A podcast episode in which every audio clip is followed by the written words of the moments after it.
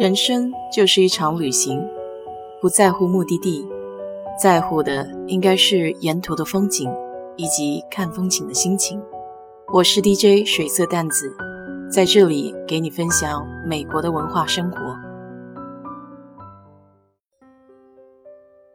现在都在讲新能源、石油公司改革，具体的方向很多大公司也没有办法一下子就很清楚。在这种不稳定的大环境下，不禁开始思考自己的职业规划。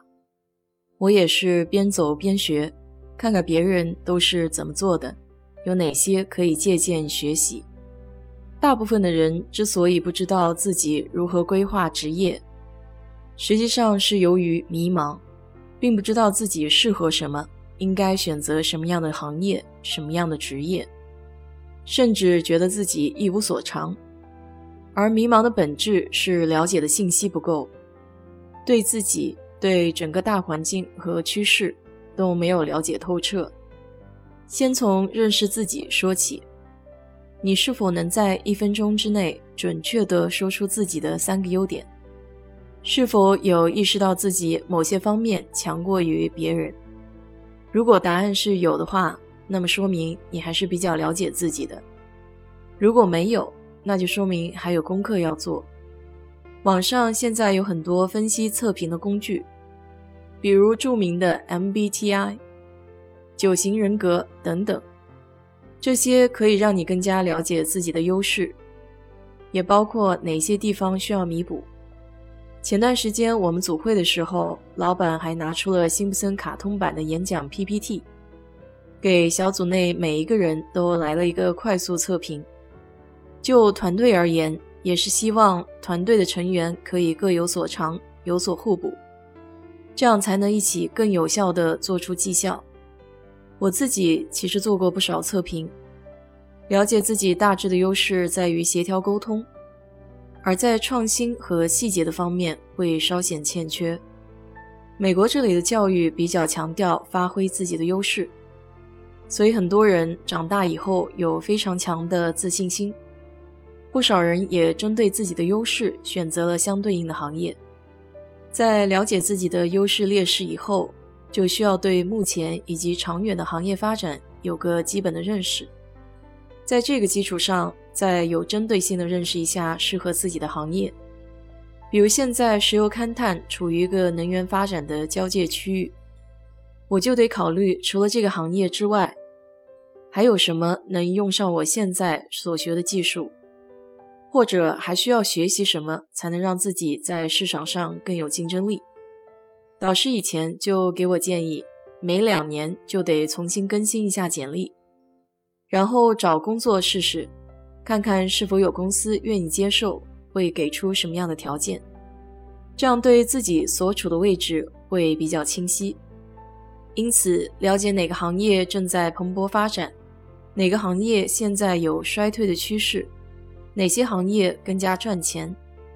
这些信息都可以建立起对各行各业最基本的认知。要知道，任何一个行业都会经历这样四个周期：起步期、成长期、成熟期和衰退期。没有一个行业可以做到长盛不衰。一般来说，在起步期的行业是非常小的规模，而且增长的也比较慢。这个时候加入这个行业可能会比较艰苦，甚至有些时候会艰苦到怀疑自己是不是选错行了。但与之相比，在成长期的行业就不一样，这些新兴的领域会有资金大量流入，行业也可以迅速发展。这个时候正是进入这种行业的最佳机会，一方面有比较好的薪资待遇。另外一方面，也意味着有巨大的人才缺口，比如现在非常火的 data science 数据科学。其实大数据这个概念并不新，但就在这几年相当的火爆，主要是因为各种硬件、软件技术的更新带来的计算能力，终于可以配上大数据这个概念。当然，数据科学的根本还在于对复杂数据的认知。量级只是一个方面，并不是最重要的因素。行业和大环境是必不可分的，科技创新始终是经济发展的推动力，因此这个类别的行业如果可以在成长期进入的话，会是一个比较好的选择。当然，你也得考虑自己的兴趣，不喜欢的话千万别勉强，毕竟你自己的内动力才是最重要的。